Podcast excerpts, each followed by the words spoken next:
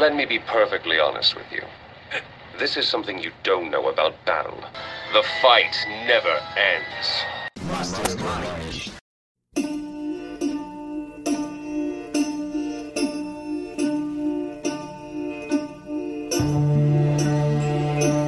As maçãs envolvem os corpos nus nesse rio que corre mansas dentro de mim. Um alquimista reúne um grupo de pessoas para representar os planetas do sistema solar. Sua intenção é submetê-los a estranhos rituais místicos antes de enviá-los para a ilha de Lotus, onde escalarão a montanha sagrada para substituir os deuses que secretamente governam o universo.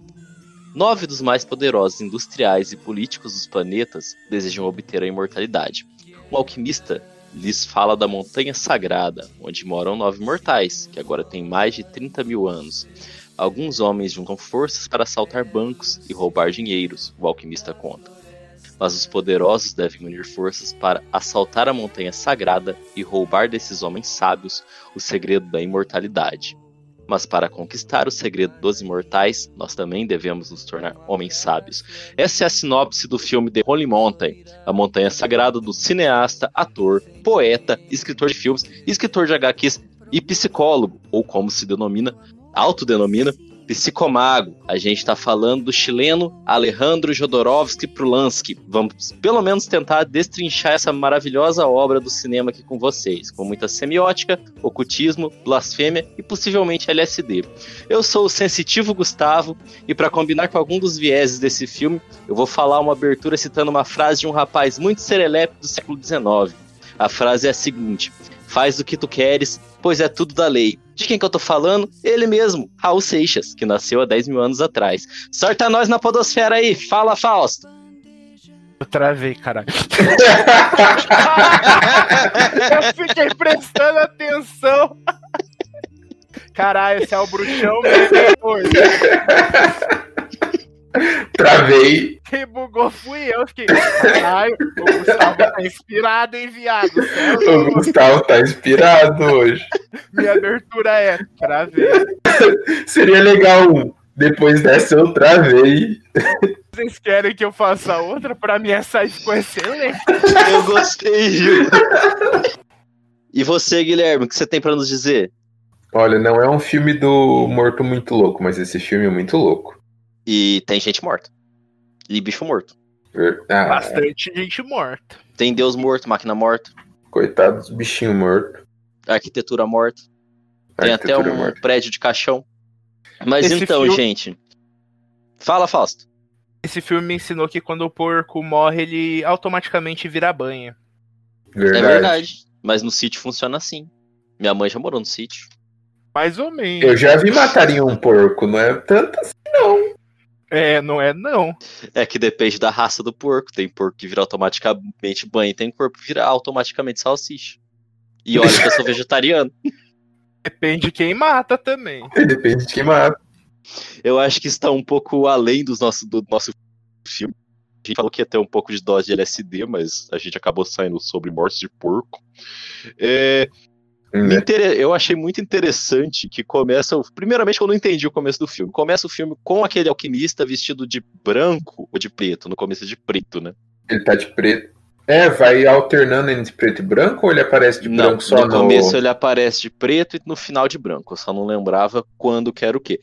Ele coroando aquelas mulheres. Coroando não. Ele raspando a cabeça daquelas mulheres nuas e fazendo elas encostar a cabeça. Eu penso que talvez ele comece preto e termine branco, as vestimentas, como um alusão a não necessariamente pureza, talvez conhecimento, talvez é, é ascensão mesmo.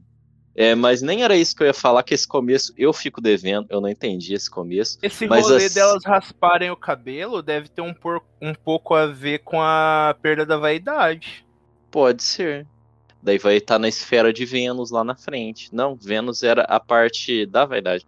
Enfim, É. o que eu ia falar que me interessou bastante no começo, que eu pausei pra ver, é que quando o ladrão, o cara que é chamado de o ladrão, que é uma clara representação de Jesus, aparece todo cagado, fudido, lá atacado na, na, na rua, aparece duas cartas de tarô. E daí eu falei, mas essas cartas de tarô aí é a mesma carta? Porque elas parecem a mesma, mas não parece que é a mesma. E é a mesma. As duas é o louco do tarô de Marsella. E eu acho legal ter começado com. Porque assim, o Jodorowsky, ele tem um livro sobre tarô, que eu esqueci o nome, mas eu vou dar uma Tarô. olhadinha aqui. Tarô. É o tarô mesmo? Aham. Ah, beleza. Ele tem um livro sobre tarô, que inclusive eu aprendi a ler tarô com o livro dele, não que eu saiba ler tarô muito bem. E ele resolveu introduzir isso no filme. E ele colocou o louco no começo do filme, que representa o começo da jornada, que é a carta que é o primeiro arcano e o último arcano, que é a, a fogo inicial para começar qualquer coisa. E daí começa o filme assim. E Jesus levanta e um, e um anão sem membro vai ajudar ele. É, só uma retificação. Em português, o nome do livro é O Caminho do Tarô. O caminho do tarô. Isso. Em inglês é Tarô de Marcelli. É, é o caminho do tarô, que eu tava tentando lembrar mesmo. Inclusive, bonito. E se eu não me engano, é com a capa dura. Se a Amazon é patrocinar a gente, eu recomendo. Se não, não tem na Amazon, não. R$ 89,90 na Amazon. Amazon, patrocina nós. Jeff Bezos vai tomar no cu. Mas a Amazon patrocina nós. É, Guilherme, você que falou que o filme comeu a sua mente, e a gente ainda tá na primeira cena, nessa cena você já tá perturbado? Eu já não tava entendendo já.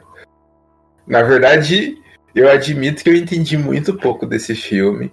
Galera, quando vocês forem assistir, vai de mente aberta e descansado, porque é muita informação.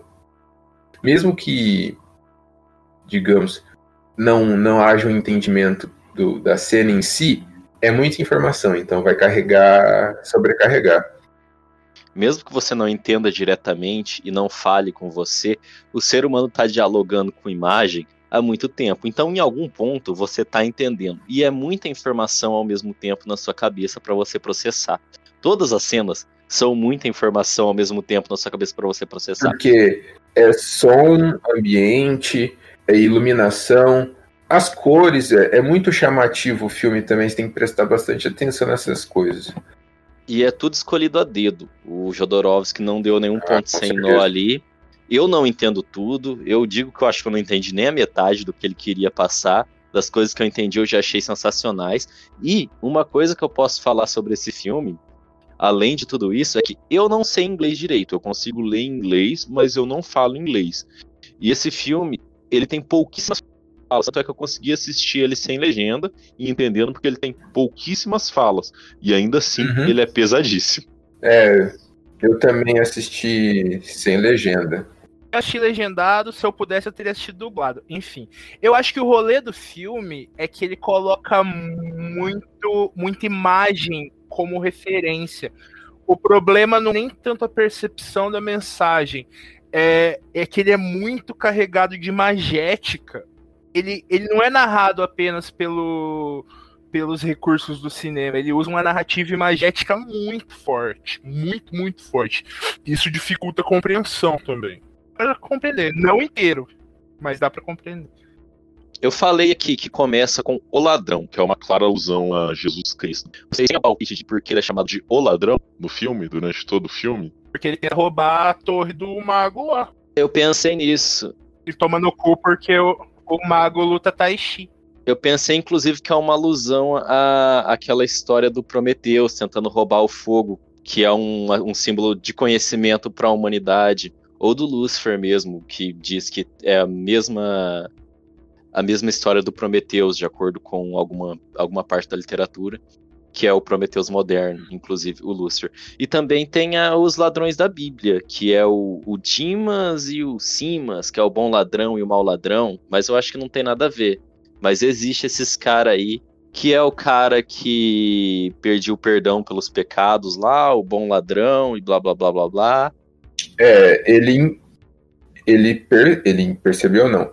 Ele, ele se redimiu e ele conseguiu enxergar que ali ele era, ele era culpado, ele sabia dos erros dele, mas ele percebia e ele é, percebe e ah, sabe, né, que Jesus não merece a mesma sentença que ele, né? E é quando ele é redimido e ele recebe o perdão quando Jesus fala que ainda hoje você estará sentado a. Você estará junto comigo no céu, alguma coisa assim.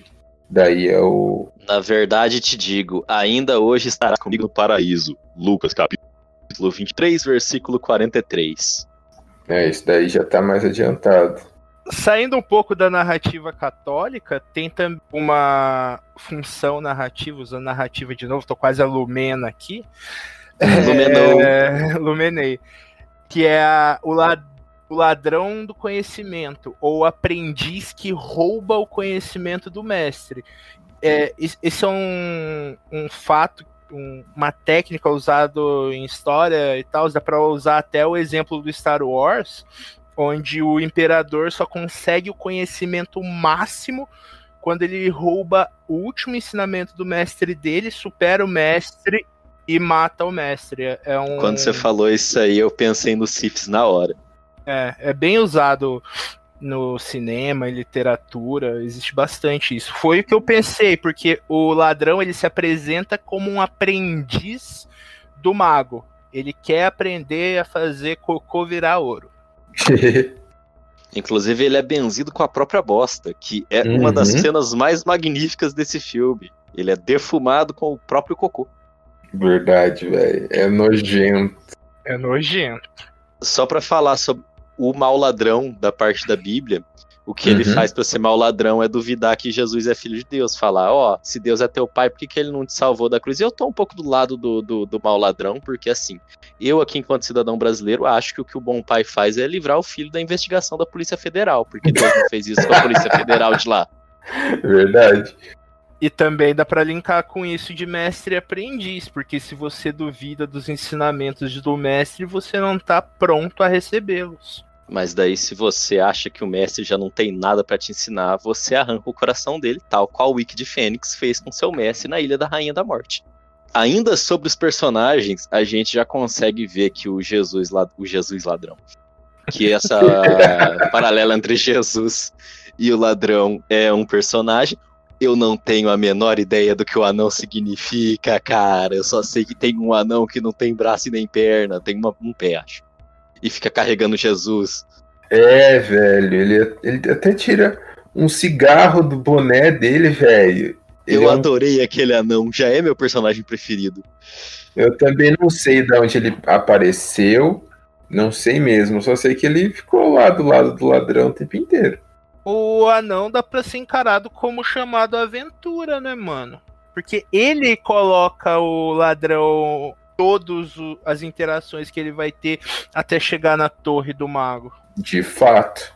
Mas de o fato. de repente ele também não pode ser, além do chamado aventura, é o, o ladrão significar o louco na carta do tarô e o anão significar o cachorro, que é o que não quer deixar ele ir pra aventura, ou quer deixar ele de uma forma mais sensata que é conduzir ele durante a aventura sem deixar ele pular de um precipício. Porque eu acho que o, o, o anão ele consegue cumprir esse papel. Ele dá umas. Eu não digo umas chamadas, mas uma. Como posso dizer? Ele tenta evitar que o ladrão entre em algumas encrencas. Ele livra o ladrão de algumas encrencas, porém eu faço esse análogo com o chamado para aventura, porque não fosse o anão, o ladrão teria morrido. Ele é o Espírito Santo. Caraca, Gustavo. Pode ser, funciona. em vez de pomba branca é anão deficiente. Jodorowsky. É, Jodorowsky. Enfim, é, Jesus, ele acaba é, se encontrando, inclusive, num, num, ambiente que parece muito o Império Romano, em determinado momento, e se vê em meio a algo que simboliza a igreja, e nisso ele acaba sendo dormido, dormido, ele acaba dormindo, sendo descartado, e quando ele acorda tem várias, vários retratos dele, várias uhum. imagens. Ele pega uma e começa a quebrar a outra como se fosse uma foice, como se fosse um martelo, como se fosse algum protagonista de anime muito puto. E eu acho que é uma alusão aos vendilhões do templo na Bíblia também, e como a igreja se prostitui para as grandes nações e etc. E eu gosto muito dessa parte tanto pela mensagem que talvez passe, ou como eu entendi, quanto pela cena cinematográfica em si dele lá quebrando tudo, pegando uma cruz e marretando as outras coisas com a cruz. E ele salva uma, né? Sim. seria uma representação extracorpórea dele, porém depois ele tem um movimento antropofágico de comer o cérebro, entre aspas, da escultura. A antropofagia é legal. É interessante que é uma escultura feita em banha de porco, um negócio nojentíssimo. Ah, é nessa cena que tem os sapos vestidos como. É na cena seguinte. É uma representação da Não é antes. Não, eu acho que é depois, mano. Depois?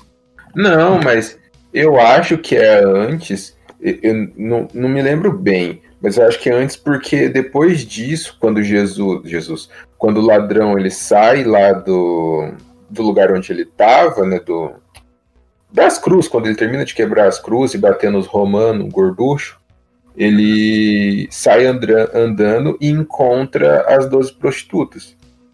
E o chimpanzé. E o chimpanzé. É, eu acho que é antes disso. E vou dizer. Ele não, mas ele, ele carrega. Das... Ele carrega ele, a cruz antes, por um tempo. Antes dele, é, antes dele encontrar as prostitutas do chimpanzé, ele carrega a cruz. E novamente entra o anão, que o anão ajuda ele a carregar a cruz. O anão ajuda ele a carregar a cruz. Mas então, ele, se tá, ele tá no meio dos, do, da cidade lá e começa uma encenação de uns teatros com uns, uns lagartos e um sapo, mano. Uns sapos. Não entendi aquilo lá. É, tipo, eu não entendi o, o que. Não, não sei que bicho que era aquele lagarto. E eu fiquei pensando, nossa, o sapo come esse lagarto? E comeu. É, é uma representação, é uma representação da invasão, invasão europeia às Américas. É, sim, sim, não, essa parte toda eu entendi. Eu fiquei curioso para saber que animal era, era aquele, mano, porque eu falei assim, nossa, é um lagarto e um sapo come um lagarto. Deixa eu trazer uma informação aqui, que eu não sei se é informação mesmo ou se é lenda urbana, na verdade, mas vocês sabiam que aparentemente parte do financiamento desse filme foi feito pelo John Lennon e a Yoko Ono? Eu ouvi falar disso. Os Beatles eram envolvidos com o Jodorowsky, sim. Não sei se o John Lennon, mas o George Harrison era. E o Paul McCartney? Ah, o Paul McCartney é gente boa, não se metia com isso não. Ah, mas isso é antes ou depois dele virar robô? Porque o primeiro foi substituído. Não, robô, é um sósia. Ah, tudo bem. É igual a Verlovin. É, mas é. o que eu tava falando é que tem a parte do filme que tem é, os sapos que representam a invasão da América Latina. E vocês dois me disseram isso, não tem? Sim, sim. É, ué. Apresentação do, do exército espanhol invadindo a, a Mesoamérica. É interessante isso porque eles representam exatamente o que foi o início da civilização pós-colonização, que foi um início marcado por um banho de sangue. E é exatamente o que acontece naquela maquete, um banho de sangue. Sim, eles começam a explodir tudo. Eu não gostei daquela parte porque mata um monte de animal, mano. Nossa, tomar no cu. Às vezes era animal de mentira, Guilherme. Ah, não, não, era, não, não era. Eu sei que não, gente. Eu sei que não. Mas, ó, só porque eu não sei o porquê que ele meteu isso no meio. Provavelmente é por conta da, da, da sua, da sua própria nacionalidade, né? É, por, por ser chileno, mas eu não entendi o, o que, que ele quis trazer nesse contexto, por que, que ele quis colocar aquela cena ali em si porque o filme todo é uma crítica a como a sociedade se formou e como ela funciona nos dias atuais. E querendo ou hum. não, a colonização americana foi um grande start para o mercantilismo que veio a dar origem ao capitalismo, o grande mal do século XXI. Compreende totalmente agora, velho. Você deu um estralo aqui. Porque é realmente isso, velho. Essa, essa parte do filme tinha entendido. É, essa concepção do filme tinha entendido, mas o porquê usar essa cena não tinha entendido. Agora encaixou aí. Muito obrigado.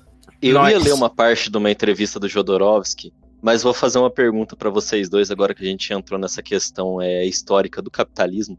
Que uma vez eu li num artigo que o Império Romano ele não, ele não morreu, ele não se destruiu, ele vive como capitalismo no, na sociedade moderna. Isso faz algum sentido? Para mim, não. Ah, tá. É porque eu não entendi quando eu li isso e eu falei, ué, eu vou pesquisar porque isso é um bagulho que não. me interessou. Se for em questão o Império Romano no, no, no seu final ele estava muito como posso dizer nossa, mas numa representação soberba, como a maioria das pessoas são hoje em dia, mano. Elas querem ser algo que elas não são, quer ter a riqueza que ela tem, quer ser aquilo. Quer mostrar o que não é.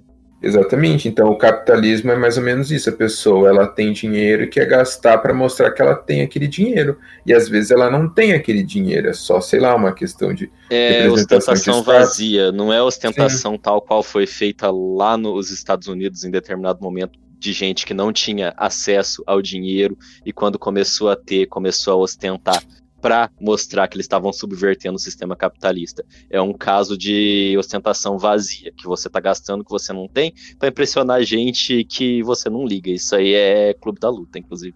Mas assim, é uma questão muito anacrônica.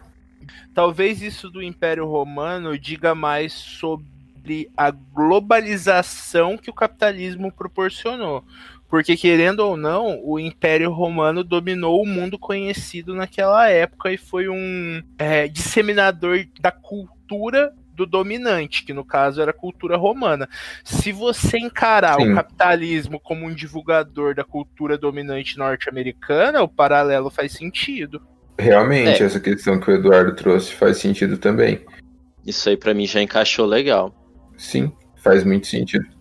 Ainda sobre símbolos, que a gente falou do Jodorowsky, eu vou ler aqui um trecho de uma entrevista dele sobre como ele usou os símbolos no filme.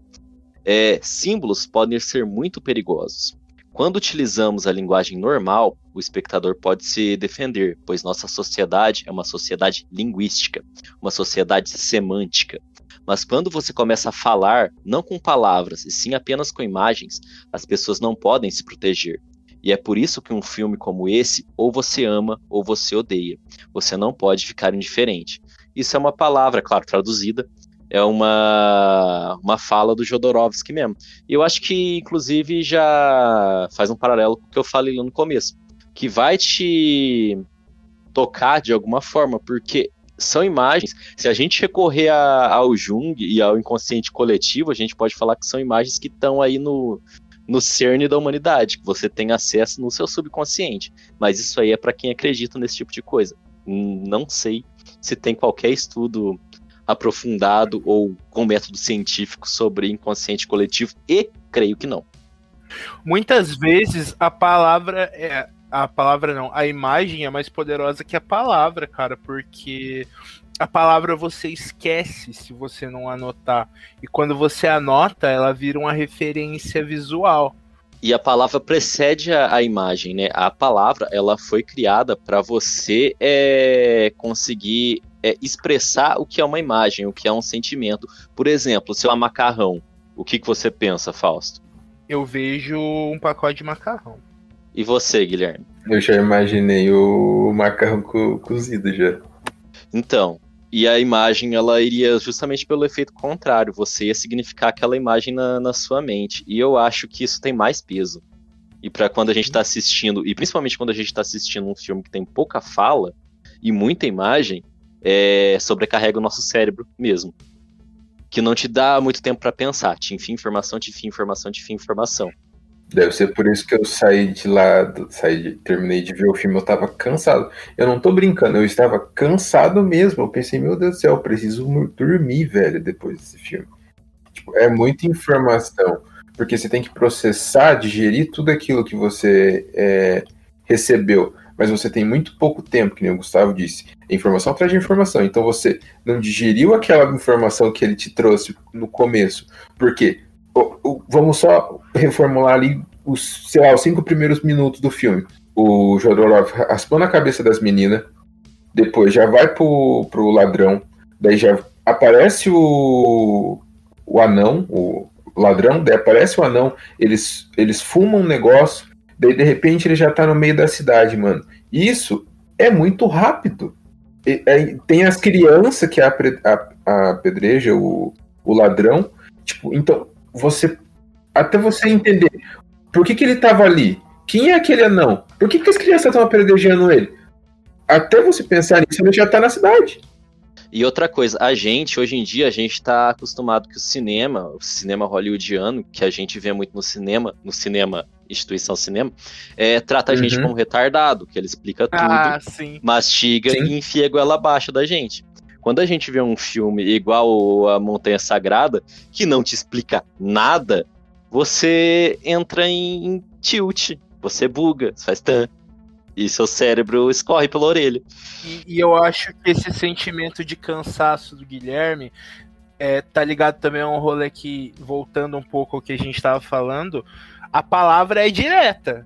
Se Sim. você fala macarrão, é macarrão. Agora, se você bota a imagem de um macarrão, isso pode evocar várias outras coisas, tá ligado? E assim, sobre o que o Eduardo falou também, de aparecer, né, é, ima é, pouca fala.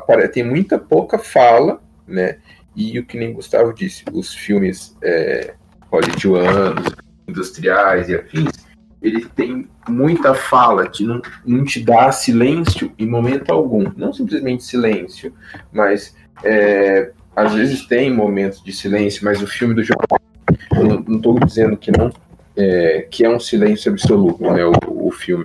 Mas a questão é que tem explicação para tudo, que nem o Gustavo disse, é tudo mastigadinho, e ali é mais informação, é mais interpretação pessoal do que do, do, do, do diretor. Porque no filme industrial ele quer te apresentar uma coisa, e nesse filme ele é mais um. Ah, vamos ver, eu vou te apresentar uma situação e vamos ver o que, que você vai interpretar disso. O que, que a sua mente vai. É, para onde sua mente vai te levar através disso, né? Não é só um, um apanhado de informação que é tacado na sua cara, tudo mastigadinho. É um apanhado de informação que você tem que digerir por si só e tentar entender o que está acontecendo ali. É uma interpretação mais subjetiva, mais pessoal. É que o cinema comercial, ele quer te levar pro consumo. O cinema arte, ele quer expandir as suas percepções sobre determinado tema. Nesse caso, sobre a sociedade e como a sociedade foi esquecendo alguns preceitos muito antigos em função do consumismo, da guerra e da luta desenfreada por poder. É, voltando é, um pouco sobre os personagens, ele encontra 12 prostitutas e um chimpanzé. As prostitutas, para mim, já que ele está sendo uma alusão a Jesus, é muito possivelmente uma alusão aos apóstolos. Algum de vocês tem algum palpite sobre por que um chimpanzé? Eu pensei em, uma, em um embate ali dentro do filme entre o Jesus, criacionismo e os apóstolos, e o chimpanzé para simbolizar o evolucionismo. Mas eu não sei se isso que se passou pela cabeça do Jodorowsky, ou se ele resolveu só colocar um chimpanzé, ou se tem alguma coisa que eu não consegui absolutamente é, trazer à luz na minha mente. Algum de vocês pensou em alguma coisa? Não tenho a menor ideia. Eu fico aí para vocês, ouvintes, para vocês que assistiram, para vocês que ainda vão assistir, se vocês pensarem por que tem 12 prostitutas e um chimpanzé seguindo a Jesus Cristo, junto com um anão sem membros, que é o Espírito Santo, vocês mandam um e-mail para mastermind mastermindoficial.contato@gmail.com. Vamos voltar à história aqui então, gente. A gente parou aonde? Nas prostitutas. Mas é, tava nas prostitutas e, ele, e, ele, e eles indo pra. andando pra algum lugar. O que, que eles encontram pela. O que, que eles vê pela janela? Que daí Jesus continua. é, Jesus ladrão, o ladrão continua andando e as prostitutas ficam pra trás olhando? Eu não lembro o que, que é. É a torre, não é? Ele sobe na torre e sobe sozinho.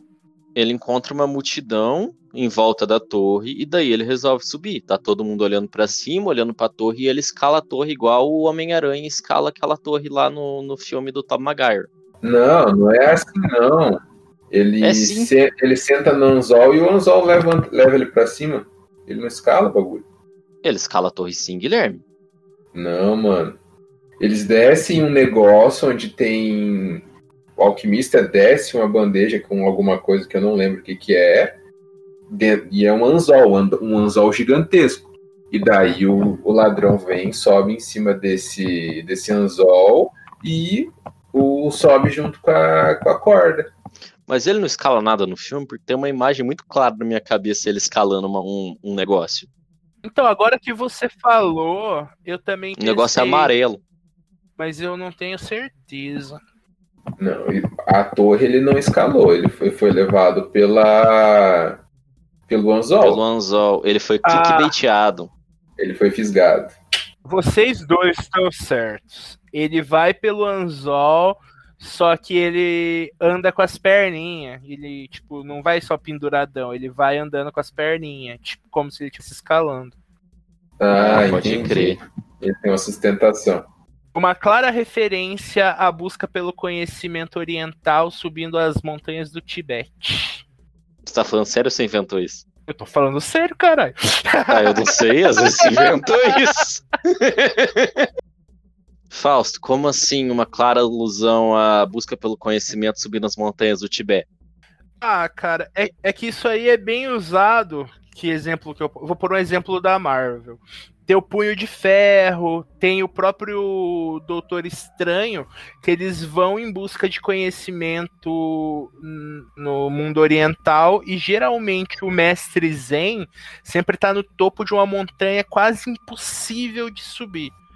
Eu vejo isso muito claro como uma representação de uma montanha de sabedoria, saca? a própria montanha sagrada. Não sei se é a montanha sagrada, mas pra mim ficou Ah, não. parecido com essa representação. Eu perguntei se você tinha inventado, porque eu imaginei que envolvia um anzol. não, Por isso que eu não. achei muito, muito fora da realidade. Falei, ué, de onde é que o Fausto tirou essa informação? Envolve a escalada. É, e aí o alquimista apresenta ele aos seres mais poderosos do mundo, que acompanharão a sua jornada iniciática, que inclusive cada um representa um planeta. É dos oito planetas mitológico. E aí, nessa parte, você começa a entender que o filme é uma puta. Viagem de ácido. Além de ser isso, uma puta crítica ao status quo da sociedade. Que vive E é em mesmo. função da guerra, do acúmulo de bens e da futilidade. O primeiro planeta, Deus planeta que eles visitam, se eu não me engano, e talvez eu me engane, é Vênus, mas eu acho que a ordem não, não, não É, afeta não importa tanto. muito. É, o rapaz que representa Vênus, ele é, dus- ele é dono de uma indústria têxtil, é dono de, um, de uma indústria de moda, e ele vive numa, numa corte estilo Marquês de Sade, tá ligado? Vocês estão ligados no Marquês de Sade? Aham. Sim. Então, com aquela putaria toda lá do Marquês de Sade, que, pra quem não sabe dos ouvintes, Sade, do Marquês de Sade, é a origem da palavra sadismo. É, o Saturno, a Saturno, na verdade, é uma proprietária de uma indústria de arma. E Sat... Ah, pera lá. Vamos, vamos é, contextualizar mais esse negócio dos planetas aqui. Vênus, a deusa da beleza, a deusa. É Afrodite, é a deusa romana Amor. para Afrodite. E ela. E do amor. Amor envolve sexo, né, gente? Vamos falar que amor envolve sexo. Não é sexo. Não é sexo. Dona. E da beleza, mano. E ela é dona de uma indústria de roupa. Saturno, que é Saturno ou Saturna, não lembro se era um cara ou uma mulher, que é proprietário de uma indústria de armas, é o deus Saturno. Saturno é Cronos, é o, é o tempo, a foice de Cronos ceifa tudo. Saturno, na astrologia, é o grande vilão, inclusive, é o planeta vilão. É, porque todo mundo. É, mano, porque ninguém pode escapar do tempo, Guilherme. Nada pode escapar do tempo. E, inclusive, ele devorava os próprios filhos. É o deus, ma- é um dos deuses mais pau no cu que existe, o Saturno. e ele é o dono de uma indústria de armas é, e de brinquedos. De armas de brinquedos, inclusive. E ele trabalha pro governo, né? Não, mas tem, tem, um que é de armas e tem uma que é de brinquedo. Armas de brinquedo. Não, o dele é de armas de brinquedo. É que eu me Tem um confundi que é no que eu tava militar. É, tem um que é só o militar. militar é o Marte, eu acho. O Não, do mulher, o né? Saturno. Não, Uhum, o Marte é um cara. Marte é um cara, é o que arranca o bago dos caras. Ah, é verdade. Saturno, e Saturno é fêmea mesmo que eu zoiei aqui. É uma indústria de arma de brinquedo e ele trabalha junto com o governo. Pode ser que seja uma alusão. Não estou dizendo aqui que videogames torna as pessoas violentas, porque não torna. Mas dentro do filme pode ser uma alusão a uma um condicionamento das crianças para violência, para saber usar arma, para as guerras futuras que estão planejadas pelo governo. Sim, isso com certeza, mas não é questão. Eu acho que os videogames nem estavam em alta na época, mas é justamente as arminhas de. Não, pressão, eu sei, mas é tal. porque eu quis fazer essa meia-culpa aqui, porque tem um bando de arrombado que, vai, que podia muito bem usar isso e falar: videogame deixa você violento. Ah, entendi. É, não, não, não, não deixa. Ah, Daí eu vou falar, já aproveitar que a gente tá falando de deus grego aqui, romano, você que acha que viol- de vi- videogame deixa você violento, eu desejo que Príapo coma seu cu. Uhul! E o filme é de 73, nem tinha videogame ainda. Nem Mega Drive é desse. Não, O Atari, não era? Não? eu acho que não. Fliperama, cara, tinha fliperama. Eu acho que não. Acho que fliperama também não. Mas enfim. Fliperama, acho que tinha nos anos 70 sim, mano. Não, acho que não, fliperama não. Alguém sabe que Deus é Urano? É porque Urano é Urano. O Urano é. Acho que o Urano na mitologia grega e na romana tem o mesmo nome. É Urano. Você pulou Júpiter. Eu pulei Júpiter, pode crer. Ah, mas também é que eu falei do, do Importa a Ordem. Quer falar de Júpiter aí, Guilherme? Eu não sei nada de Júpiter, sei que é o cara das astrologias. Já parece que na astrologia. O Júpiter é o Zeus. E o Júpiter É. no filme ele tem uma fábrica de arte. Por quê? Não sei. Mas ele. Mas eu acho a fábrica é uma referência ao estúdio do Andy Warhol, o Factory. É, é, é produção continuada, é produção sem parar, é produção que parece é, industrial. Só que ao contrário do Andy Warhol, que eu não sei falar, gente, desculpa. Ao contrário do Warhol, que subverteu a indústria transformando em arte, o Júpiter ele está subvertendo a arte transformando em indústria, tal qual Uhum. o Romero Brito. É, Nossa. Boa, boa, boa referência. Odeio ele. enfim, é, e a produção de arte dele é uma galera que enche a bunda de tinta e, e senta nas telas. Igual é, sabe aqueles filmes adolescentes de piadinha besterol americano, que a galera senta na impressora para imprimir a própria bunda? É aquilo lá, só que em larga escala e, como, e numa, num, num tipo de produção fordista. Arte. E eu acho que é uma, uma crítica à, à prostituição da arte para a indústria também. É uma crítica visionária que o Jodorowsky fez nos anos 70 ao Romero Brito. Verdade. Uhum. Ah, toda a arte como produção industrial, né? Como algo sem alma, sem propósito. Inclusive, gente, está vindo aí um podcast, pod arte da gente, fala- a gente, não sei se é todo mundo aqui, falando sobre arte de uma forma didática para você ouvir e passar no vestibular ou não. É, e eu esqueci É isso o que eu ia aí. falar. Novos projetos vindo, a gente brigou, nenhum mais se olha no olho, agora a gente se odeia, só estamos juntos por causa desse podcast. É por causa do contrato. É porque É. a Globo não permite que a gente se separe. Boninho falou que a gente vai perder a nossa vaga no Big Brother 2022 se a gente se separar. Vendemos nossa alma, agora temos que aguentar isso aí. Que É isso aí que acontece.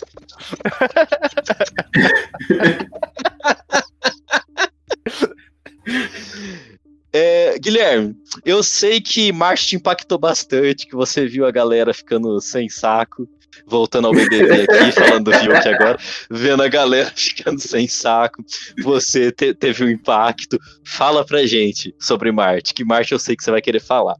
Sim, é, teve Marte, é que eu acho que essa questão justamente do a castração do, do ser humano para que ele siga uma uma Não visão questione. única, né? Isso, não questione e tornem todos iguais, que continua na mesma pegada da industrialização e afins. Eles querem até mesmo industrializar as pessoas, deixar todo mundo certinho como se fosse um robô sem ter atitude e tudo mais. A princípio eu tinha pensado na feminização, mas não, não tem nada a ver com essa questão de feminização, até porque Eu não faz é o sentido. contrário. É Você justamente tá o contrário. machista, Guilherme. Machista. Não, por isso, que, por isso que eu falei, não faz sentido ser Não, eu a sei, eu feminização. É, eu ia fazer uma, um paralelo com o exército da Daenerys do Game of Thrones, aqueles caras que são eunuco, que eles são que, é, que isso acontece com eles para eles serem um exército perfeito, que não tem instinto, que obedece, eles são criados, não só a eunuques, mas eles são criados desde criança como um. É a transformação do ser humano em um robô que vai obedecer aos grandes, ah, aos poderosos da humanidade e lutar as lutas dos poderosos enquanto os poderosos não fazem nada e ficam tomando leite condensado atrás de uma mesa. Exatamente. Eu acho que vai por um caminho um pouco diferente, porque no Game of Thrones, enquanto eles são crianças, para forçar uma, um crescimento focado na obediência. O rolê do Montanha Sagrada eu vejo mais como uma crítica ao culto à masculinidade. Porque, não sei se vocês lembram, mas todos os bagos que são tirados são conservados e todo novo membro deve ir lá e visualizar e prestar respeito aos bagos de todo mundo que já foi castrado e tá lá como representação da coragem e dedicação daquela masculinidade cega. Concordo muito. Mas eu acho que pode ser as duas coisas, na verdade, também. Pode, eu acho que ser. é as duas coisas, inclusive. Mas eu gostei dessa sua visão, eu não tinha tido ela e ela tem- faz todo sentido. Inclusive, é uma crítica corrente aí das pessoas. E Marte, dentro da mitologia, é esse cara, né? É o culto à, à masculinidade. Não é a masculinidade saudável, é o puxar briga no bar. É, violência, treta, É, porradaria. violência desmedida. Tanto Sim. é que os caras que andava com, com o, o Ares nas lutas, nas guerras, na mitologia grega, é o Phobos e o Deimos, que é o terror e o sei lá o que. Bom, E ele é o maior inimigo de Atena, que é a representação da sabedoria. Sabedoria, mas transformou a, a Medusa em Medusa porque o Poseidon estuprou a Medusa, né? Que sabedoria que é essa, o Atena? Mas beleza. É hipocrisia. É uma crítica aqui a Deus Atena, mas eu concordo que ela é Deus da sabedoria, até porque, independente de eu concordar ou não, ela vai continuar sendo. É... Caralho, quase arranquei meu fone. Atena, desculpa. É... Tem o Netuno, que é o chefe da repressão policial, que eu não lembro, mas isso aqui tá na pauta. Vai ter o Urano. A representação, a repressão policial, não é isso que a gente falou, o Marte? Não, não, esse daí ele é o mi- militarismo em si aqui lá. Ele é o. Pensa que o Marte, pensa que o Marte ele é o exército e o Netuno é a PM. É, Hum, o exército vai conquistar e é, domar. E a PM vai sentar a porrada nos pobres. É, e tem o Urano também, que é um consultor financeiro que eu falei do Urano, perguntei quem que era o Urano e pulei o Urano que eu ia falar. Ah, é o cara que ele soma lá as questões e decide quantas pessoas têm que morrer? Nossa, isso parece tão atual. Sim, é. Eu, foi a mesma coisa que eu pensei. Nossa, os governos devem pensar assim. Tem que morrer um tanto de pessoa para nós ficar de boa. Então, bora matar. Eu não, vou nem, eu não vou nem me alongar nessa parte que eu fiquei puto. Eu vou pular direto pro Plutão. Não, mas eu, eu vou, vou falar aqui. Eu vou deixar ser mais puto. mas, mano, é justamente essa questão. O, ali é uma alusão, é, digamos. Nós temos as coisas, nós podemos escolher quem vive e quem morre. Quem vai ter o sustento e quem não vai ter o sustento para se tratar. É, é a continuação do que a gente vem falando, né, mano? O É a síndrome de capitalismo e a deturpação. Sim. É mais uma vez uma crítica, mano. Se um desses super milionários resolvesse que ele não precisa ter tanto dinheiro, ninguém passava fome. Mano, é descabido o tanto que o, sei lá, o Jeff Bezos tem dinheiro. Eu ia reiterar aqui um Jeff Bezos vai tomar no cu, mas já que você já falou dele, eu vou falar um aqui. Elon Musk vai tomar no cu. Elon Musk vai tomar no cu. Não gosto do Elon Otário. Musk. Mano. Pau no cu. Mas é, o acúmulo de capital né, com essas pessoas é absurdo, cara. Nossa É, senhora. é, literalmente escolher quem vive e quem morre. Sim. Tese da cabeça da minha rola, Gurgel que é cá. Vamos voltar aqui. Nossos ouvintes nem sabem o que que é um gurgel, Gustavo. Eles têm que saber, é o carro, um carro totalmente brasileiro. É, que foi É. sabotado pelo governo brasileiro. Pelo Verdade. Collor, não foi? Oi? Foi pelo Collor. arrombado. Ah, o Collor, gente, você, eu sei que eu tenho muito ouvinte aqui que gosta de anime. O Collor agora ele tá fingindo que ele é otaku no Twitter, gente. Não cai nessa coisa, não. O Collor É. ele não é otaku, ele não é o Kakashi, ele não é legal. O Collor é do mal, ele é mal. Ele é um filho da puta, quebrou metade dos brasileiros. Ele, ele não é. o- Não que o otaku também seja. Talvez ele seja otaku, porque o otaku no geral é do mal. Gente, ouvintes otaku, vocês são maus. Mas não sejam horríveis. É, seja, seja mal no seu quarto, lendo Nietzsche, achando que você é adolescente pescotapa. Não precisa roubar pra, pra aposentadoria dos velhos. É, É, daí tem o Plutão. Plutão é um arquiteto. Plutão é um arquiteto. Eu gosto do Plutão. Eu não, tanto na mitologia, que eu acho o Hades injustiçado pra caralho, quanto no filme, que ele faz um- um- uma torre de casa popular que são caixão. E é o fim de todo mundo. Todo mundo vai morrer. Hum. Mas você entendeu o começo? Que ele acorda e fica brincando de esconde-esconde com as crianças? É a morte, é a morte escondendo as crianças. É isso? Não sei, eu inventei isso agora. É que eu, Mas eu, eu tô não um pouco. entendi. Por que, que ele fica brincando de esconde, esconde com as crianças? É, mano. Ah, pode fazer essa, essa, essa leitura de pulsão de morte mesmo, mas eu acho que não. Eu acho que É só um negócio. Aconteceu, que o que a gente tem que focar mesmo nessa. Ah, não, eu sei que tem alguma coisa, eu só não interpretei.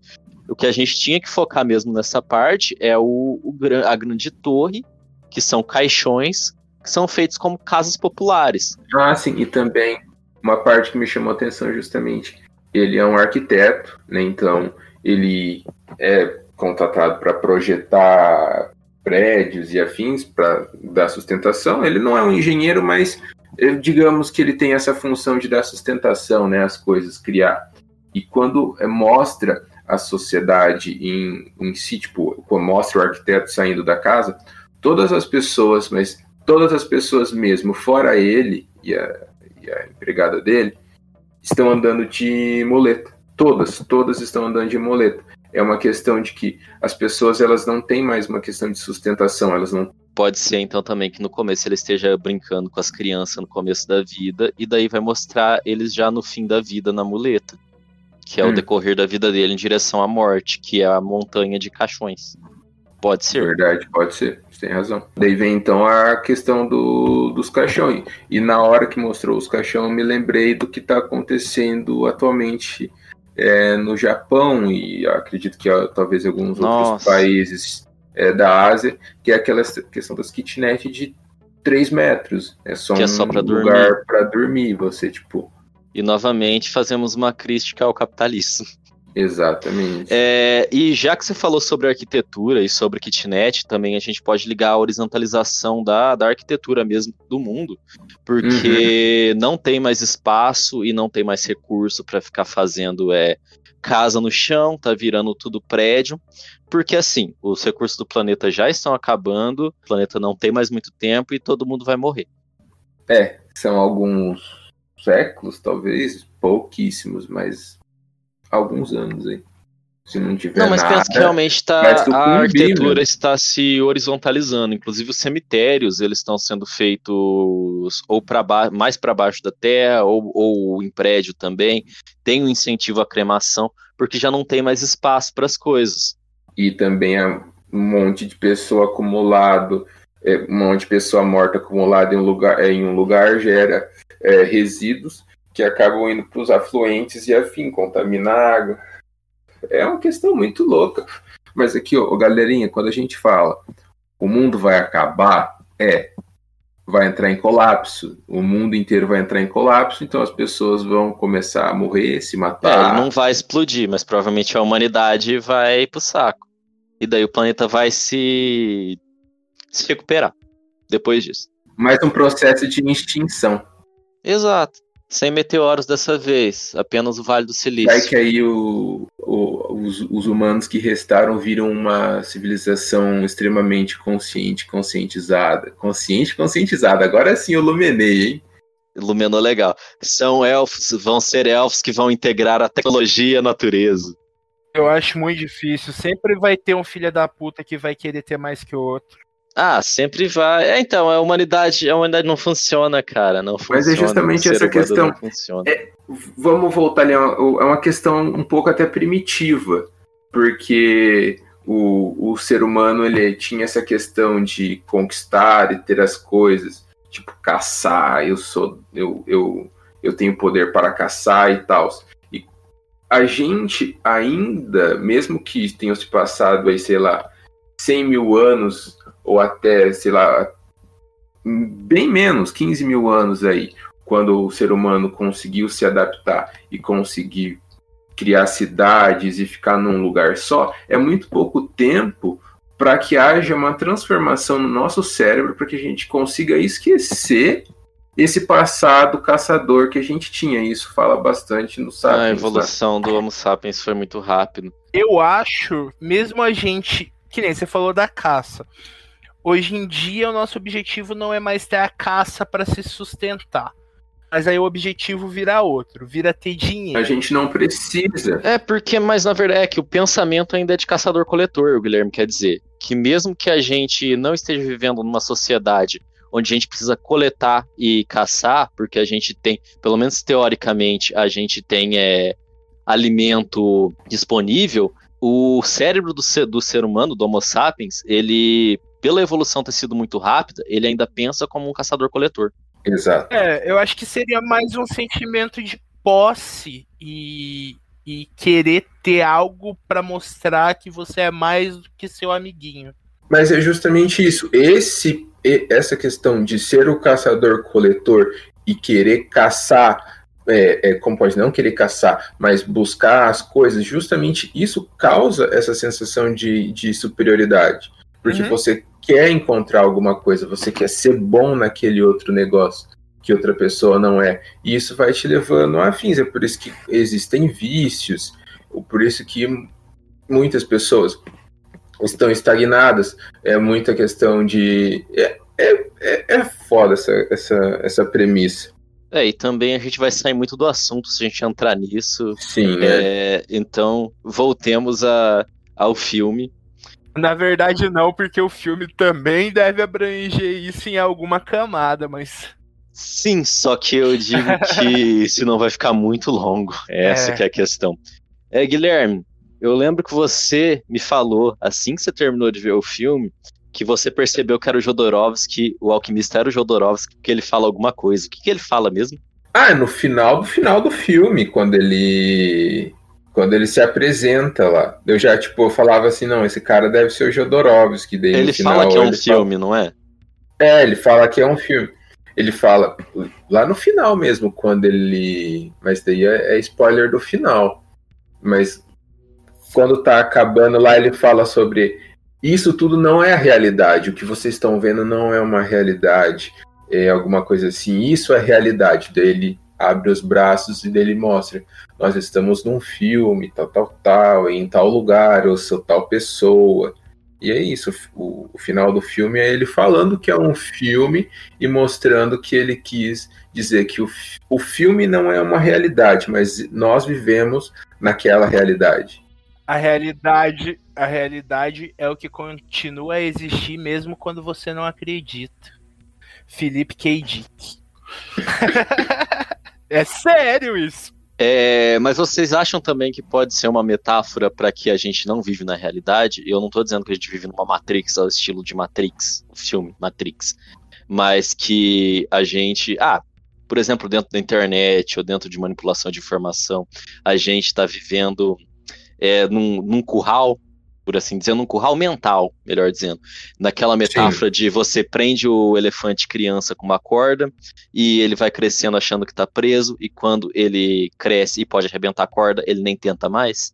Nós vivemos numa realidade que nós somos condicionados. A nossa realidade nunca vai ser igual a de um jovem de classe média que está hoje, sei lá, no Oriente Médio, passando por guerra, por transtorno de ataque de bomba o dia todo, como também não é de uma criança africana.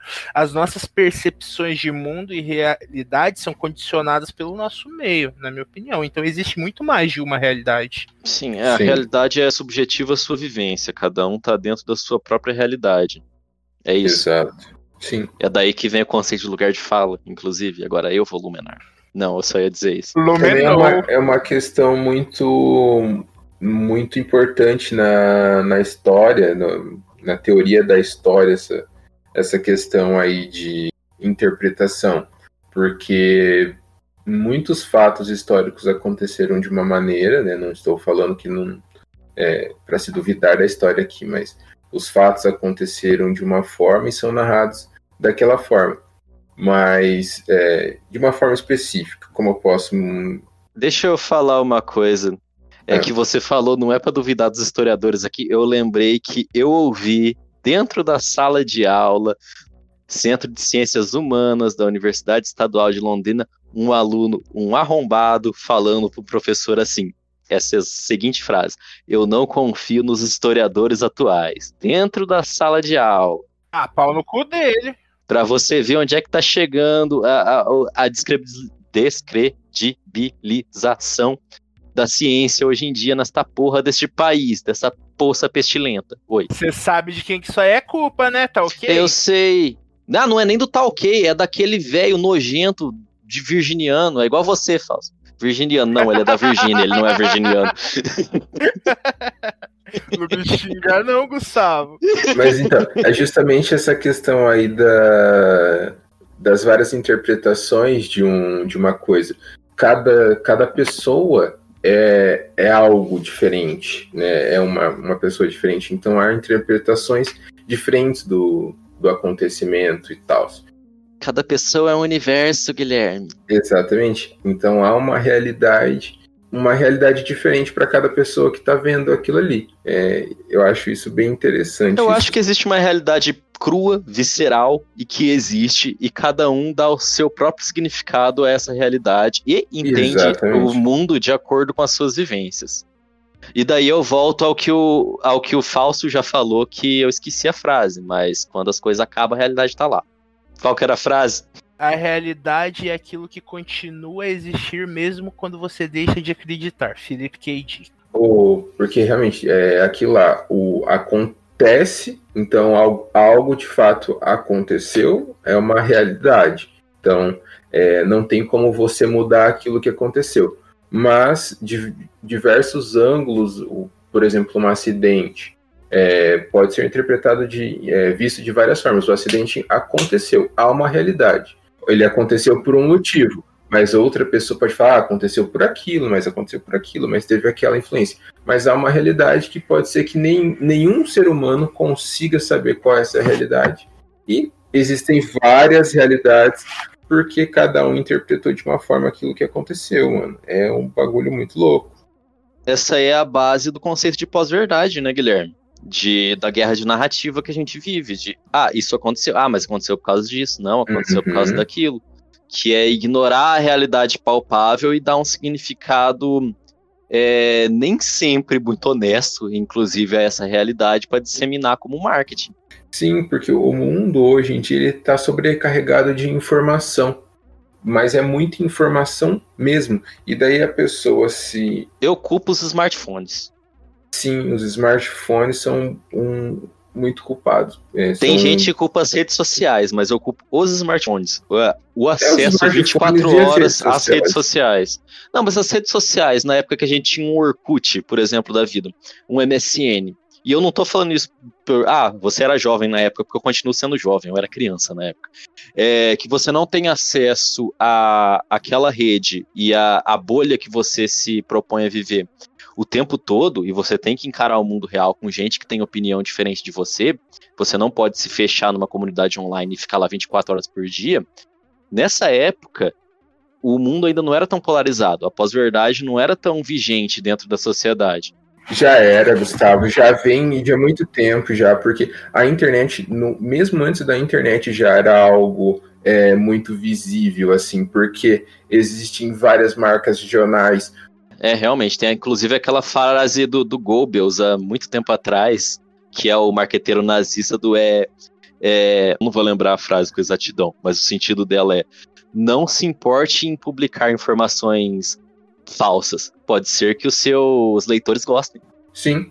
Né? Pode ser que se torne verdade para uma que pessoa. é o grande criador da imprensa marrom há muito tempo atrás, que hoje é chamado de fake news. Eu acho que o grande rolê da internet e smartphones é tipo, é maravilhoso você, você democratizar a informação e o, e o conhecimento. Porém, quando você torna ele acessível, você também banaliza isso.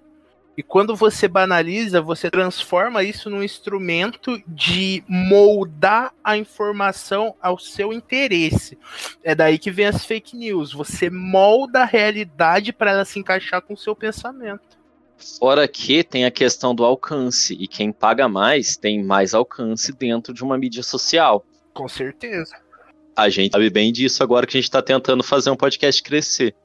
Sim. A coisa, a gente vê é, a pessoa lê, a- tá, tá escrito ali, ou ela vê, e ela fala, não, mas isso quer dizer, é, é, essa frase não quer dizer isso, é, quer dizer aquilo. Mas a, a frase é totalmente o oposto. A pessoa ela se contradiz, ela não quer enxergar aquilo. É uma questão também de nega, é, negação. Ela é, nega algo que é, é visível.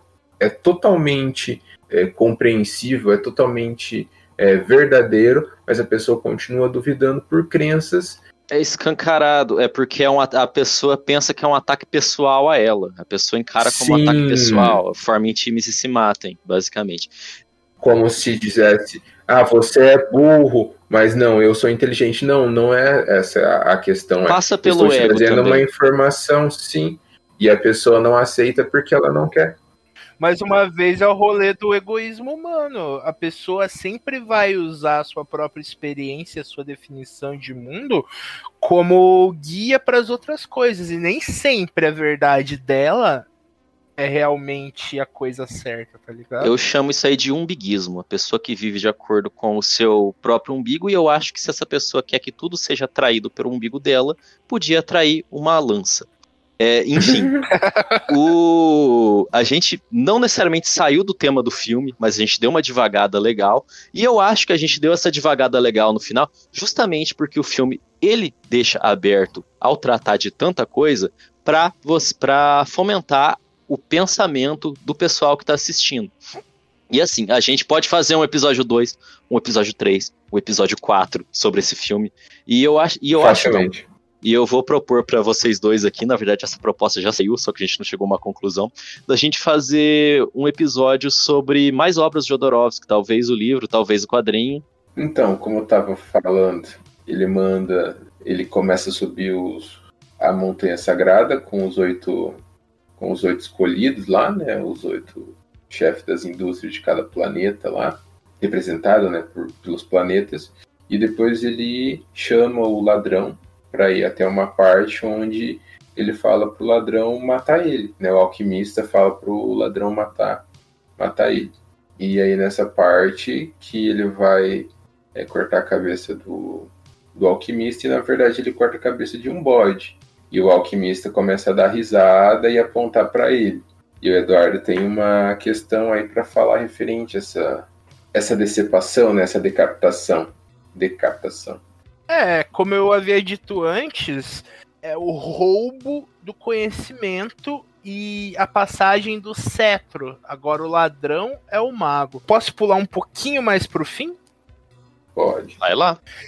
Eu acho maravilhoso o fim desse filme porque ele fala que é imagem, é ação, é atuação, é a representação de algo que não existe, mas existe porque está calcado na realidade em que nós vivemos. Tanto que, como o Gustavo disse, que ele mostra que o que existe é aquilo lá, o que existe é a realidade. O que ele está fazendo é uma fotografia do que ele entende enquanto realidade. Eu acho sensacional. É o cara explicar o filme para você e você não entender tamanha complexidade do que ele quis passar. Eu acho maravilhoso. Ó, Jodorowsky, tá Parabéns. de parabéns. Grande Você Jojo. comeu meu cérebro. Comeu os nossos cérebros. Só para falar, agora dando, falando final do final do final. Quando as pessoas chegam lá, o pessoal, quando os planetas, as pessoas, né, os industriais chegam no topo da montanha e eles vão é, desvendar, né, quem são os oito, os nove sábios imortais, e eles puxam né, o capuz desses sábios, na verdade são marionetes. Não existia pessoa ali em momento algum. É, é quando o alquimista fala para eles, né? Que a busca do conhecimento vai levar você a ter a plena, plena condição das coisas e se tornar um sábio. Você não, não, não vai se tornar imortal, você vai se tornar sábio. E ali era uma, uma busca né, por sabedoria e, e afins, mostrando para que, que aquelas pessoas elas perderam e sacrificaram tanto em busca da imortalidade e elas ali conseguiram conhecimento. É, porque os que viraram marionetes, na real, acho que nem conseguiram chegar à plenitude do conhecimento. Porque eu acho que a plenitude é saber que o grande valor é o conhecimento e não a imortalidade. Para mim, nunca existiram os imortais. Exatamente. Eu entendi que nunca existiram, sempre foi um misticismo, né? Uma, era uma roupa lúdica pela para a busca do conhecimento. Era uma, uma roupagem lúdica para incentivar a busca do conhecimento. Exato. E, e, a imortalidade é uma grande besteira. A beleza da vida é que ela acaba. Se, se ela fosse eterna, ia ser pueril, você não ia se importar você não ia se importar com as coisas que realmente marcam na vida. Elas marcam porque um, um, belo dia você não vai ter mais como aproveitar esses momentos. Eu não vou ter mais como dar risada com vocês dois, como a gente falar besteira de anime, como a gente conversar duas horas sobre um filme que explodiu a cabeça de todo mundo. Quando a gente morrer, não vai ter isso. Por isso é tão maravilhoso a gente poder aproveitar esses momentos juntos, porque eles são únicos. Fora toda a questão da pulsão de morte mesmo. A morte, ela, ela impulsiona a humanidade em direção ao crescimento. O ser humano não ia ter evoluído nada do que evoluiu até agora se não tivesse consciência da própria morte. Eu acho, inclusive, que o, o Homo sapiens é o único animal que tem conhecimento da própria morte. Consciência da morte. Como já diria o Neil Gaiman no título de um dos especiais da personagem Morte que a gente gosta tanto, o título é Morte, o grande momento da vida. E eu acho que isso diz muito a respeito desse filme e da obra do Jodorowsky. E, gente, tem, tá vindo aí o segundo episódio do, da parte do Sandman. Ih, Casa de Bonecas, sorta nós. Olha, já dá para encerrar aqui. Se tiver muitos pedidos nos comentários, na nossa vida, na nossa DM e no nosso e-mail de contato, a gente pode fazer uma segunda parte, porque esse, esse filme da Pampa Manga, independente de vocês quererem ou não, a gente vai fazer a trilogia Jodorowsky, que a gente já decidiu que a gente vai fazer agora. Vamos dar spoiler? Tá, não sei que spoiler que você vai dar, mas dá. Ah, do que seria a trilogia Jodorowsky. Ah, tá, manda aí, manda aí o spoiler então, Fausto. É, como o Jodorowsky é multiplataforma, a gente quer falar de três obras dele. A primeira a gente já tá falando, que é a cinematográfica, A Montanha Sagrada. A gente quer falar de um livro dele, que é O Caminho do Tarô, que é sensacional. E do gibi dele, que talvez seja um dos gibis franco-belgas mais importantes já feitos, que é o Incal. E se vocês acharem legal, mande e-mails pra gente um de cada mídia, um, um, em cada mídia, uma obra em cada mídia. É, então, finalizando aqui o nosso podcast sobre a Montanha Sagrada, acho que a gente já falou tudo que a gente tinha para falar por enquanto sobre esse filme. A gente tentou aprofundar nele, mostrar as nossas impressões sobre o filme, mas o filme ele é uma, uma grande mesa para você colocar as suas interpretações em cima.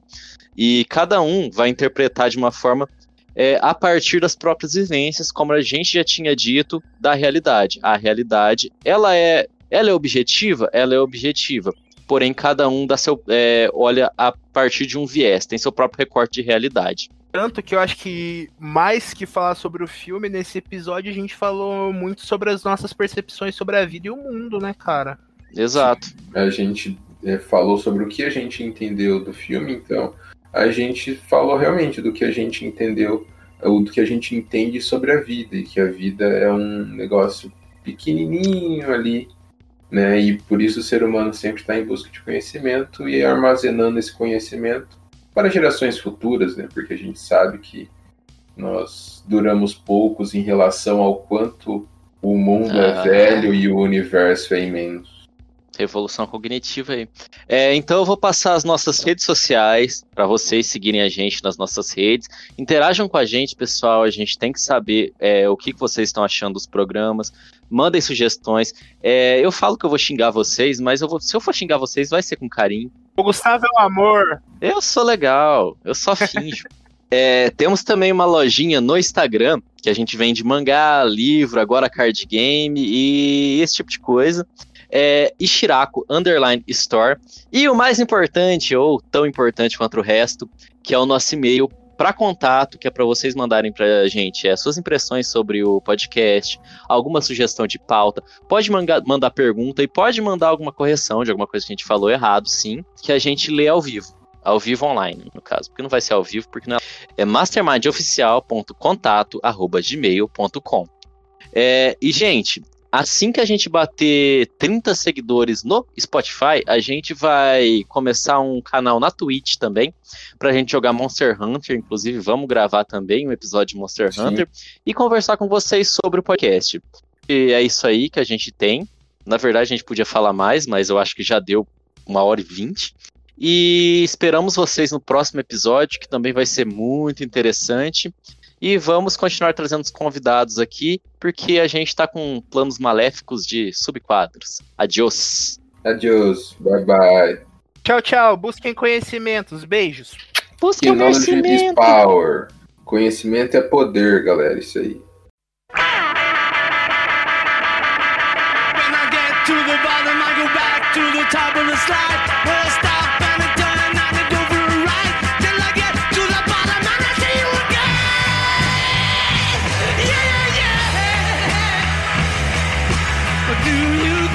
one.